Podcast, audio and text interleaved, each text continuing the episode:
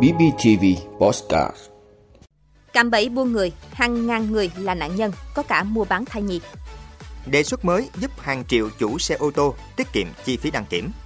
Nhiều thực phẩm chức năng quảng cáo gây hiểu lầm như thuốc.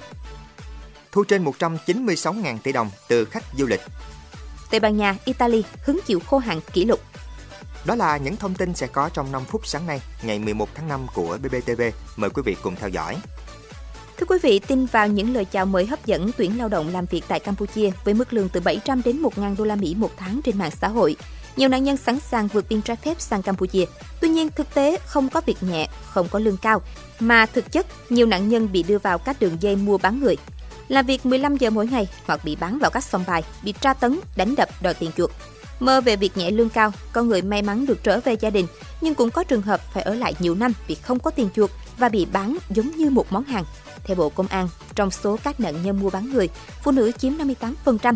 Trong số này, 19 vụ bóc lột tình dục, hơn 130 vụ cưỡng bức lao động, 4 vụ để lấy bộ phận cơ thể. Từ năm 2012 đến năm 2020, mục đích mua bán người chủ yếu đưa ra nước ngoài chiếm trên 85% tổng số vụ. Tuy nhiên, gần đây xuất hiện ngày càng nhiều giao dịch ở trong nước tỷ lệ 45 đến 50%. Hiện đã xuất hiện tình trạng mua bán thai nhi, mua bán nam giới để cưỡng bức lao động trên tàu cá. Một số vụ mua bán trẻ sơ sinh núp bóng tổ chức thiện nguyện. Nước ta cũng là địa bàn trung chuyển mua bán người từ một số nước trong khu vực đi nước thứ ba. Trong 5 năm qua, các cơ quan của Bộ Quốc phòng đã xử lý 54 vụ, 68 đối tượng. Còn Bộ Công an qua cơ quan điều tra các cấp đã tiến hành khởi tố 386 vụ với 808 bị can. Bộ Công an cho biết thời gian tới sẽ thường xuyên mở các đợt cao điểm tấn công trấn áp tội phạm, mua bán người trên các tuyến, địa bàn trọng điểm, các tỉnh biên giới, đẩy nhanh tiến độ đàm phán, ký kết hiệp định về dẫn độ tội phạm, xây dựng cơ sở dữ liệu quốc gia về phòng chống mua bán người, quản lý biến động về dân cư. Thưa quý vị, trong cuộc làm việc vừa diễn ra mới đây về dự thảo Nghị định sửa đổi bổ sung một số điều của Nghị định quy định về kinh doanh dịch vụ kiểm định xe cơ giới, Bộ Giao thông Vận tải đã đề xuất chính phủ cho phép tự động giãn chu kỳ kiểm định xe chở người dưới 9 chỗ không kinh doanh vận tải, hay còn gọi là xe gia đình, đã được cấp giấy chứng nhận và tem kiểm định, được giãn chu kỳ kiểm định mà không phải đưa xe đến đăng kiểm lại. Đề xuất chính sách này đã được Phó Thủ tướng Trần Hồng Hà đồng ý trên nguyên tắc. Để thực hiện đề xuất này, Cục Đăng Kiểm đang phối hợp với Cục Cảnh sát Giao thông, Bộ Công an để thống nhất phương án tự động gia hạn giấy chứng nhận và tem kiểm định đối với phương tiện chở người dưới 9 chỗ ngồi không kinh doanh vận tải theo chu kỳ đăng kiểm mới. Theo Cục Đăng Kiểm Việt Nam, hiện số xe cá nhân dưới 9 chỗ ngồi không kinh doanh vận tải đến hạn đăng kiểm lên tới từ 33 đến 43% trên tổng số phương tiện đến hạn. Số lượng xe dưới 9 chỗ không kinh doanh vận tải chiếm từ 1/3 tới gần một nửa số xe đến hạn kiểm định.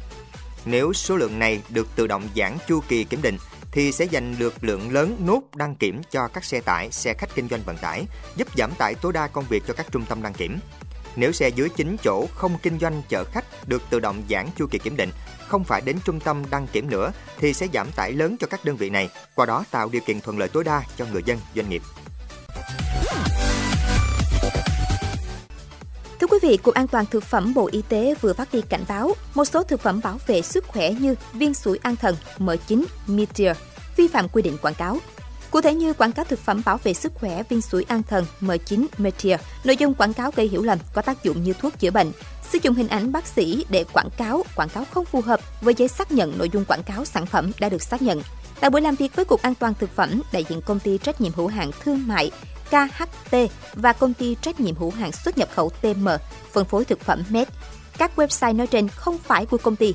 Công ty cũng không thực hiện và không ủy quyền cho bất cứ tổ chức cá nhân nào thực hiện quảng cáo sản phẩm trên các website này.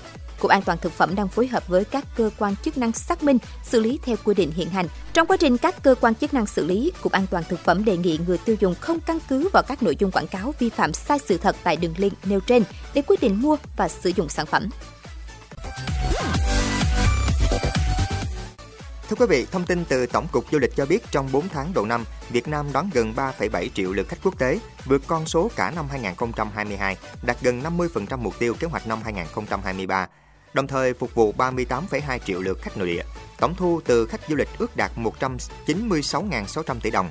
Về quy mô thị trường gửi khách, Hàn Quốc tiếp tục là thị trường gửi khách lớn nhất trong 4 tháng đầu năm 2023, cán mốc 1 triệu lượt, chiếm 29%, tiếp theo là Mỹ 263.000 lượt, Trung Quốc ở vị trí thứ 3, 252.000 lượt. Trong top 10 thị trường hàng đầu Đông Bắc Á có 4 thị trường là Hàn Quốc, Trung Quốc, Đài Loan, Nhật Bản, 160.000 lượt. Đông Nam Á có 3 thị trường là Thái Lan, Malaysia và Campuchia. Thưa quý vị, hạn hán đang là vấn đề đáng lo ngại tại châu Âu. Như tại Italy, Tây Ban Nha, mực nước tại 2/3 các con sông ở khu vực này hiện đã giảm xuống dưới mức trung bình.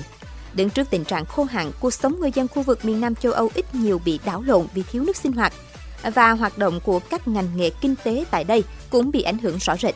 Năm nay, nắng nóng diễn ra sớm bất thường ở thị trấn vùng Catalonia, Tây Ban Nha với 3.600 cư dân.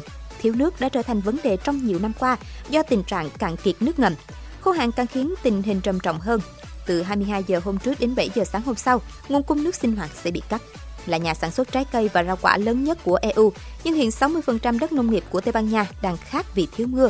Các hồ chứa nước ở Tây Ban Nha giờ chỉ còn một nửa công suất.